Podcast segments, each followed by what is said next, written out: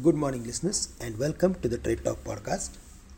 Globally, equities did well on the specific news flow that Italy didn't find new COVID mutations in the recent arrivals from China. On the back of that, Asian markets are doing well. Uh, they are into positive. US markets recovered sharply from lower levels, and Singapore Nifty is up more than 50 points. Uh, if we go through with our markets, then on the day of monthly and quarterly expiry, we saw a sharp recovery from lower levels.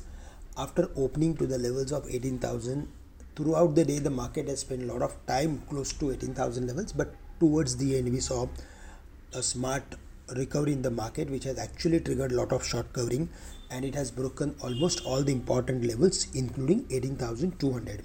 For the bank nifty, to cross the level of 43,000 was a big task, but there also we saw a huge amount of short covering and eventually it uh, ended to the levels of 83 43,300.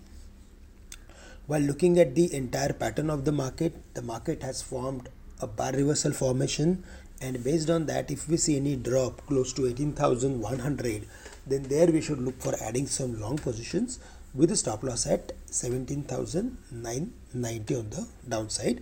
On the higher side now 18,280 and 18,320 going to act as major resistance for the day. Also, if we see the market is closing above the mark of 18,350 which is the equilibrium level of the entire fall, then in that case the chances of hitting 18,450 or 500 would turn bright.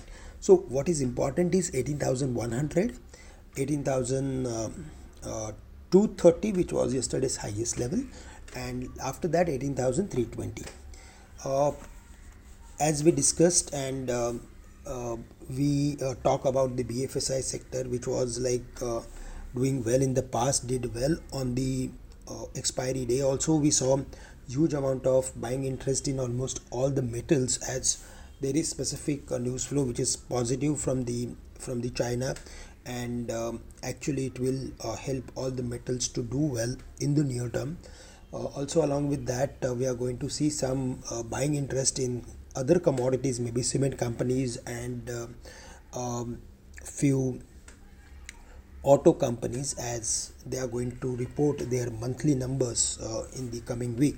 So we are going to focus on all these sectors during the day and uh, if there is any uh, throwback then we should be buyer but at the same time if there is any uh, huge gap up opening then close to resistance level 18300 320 we should be careful.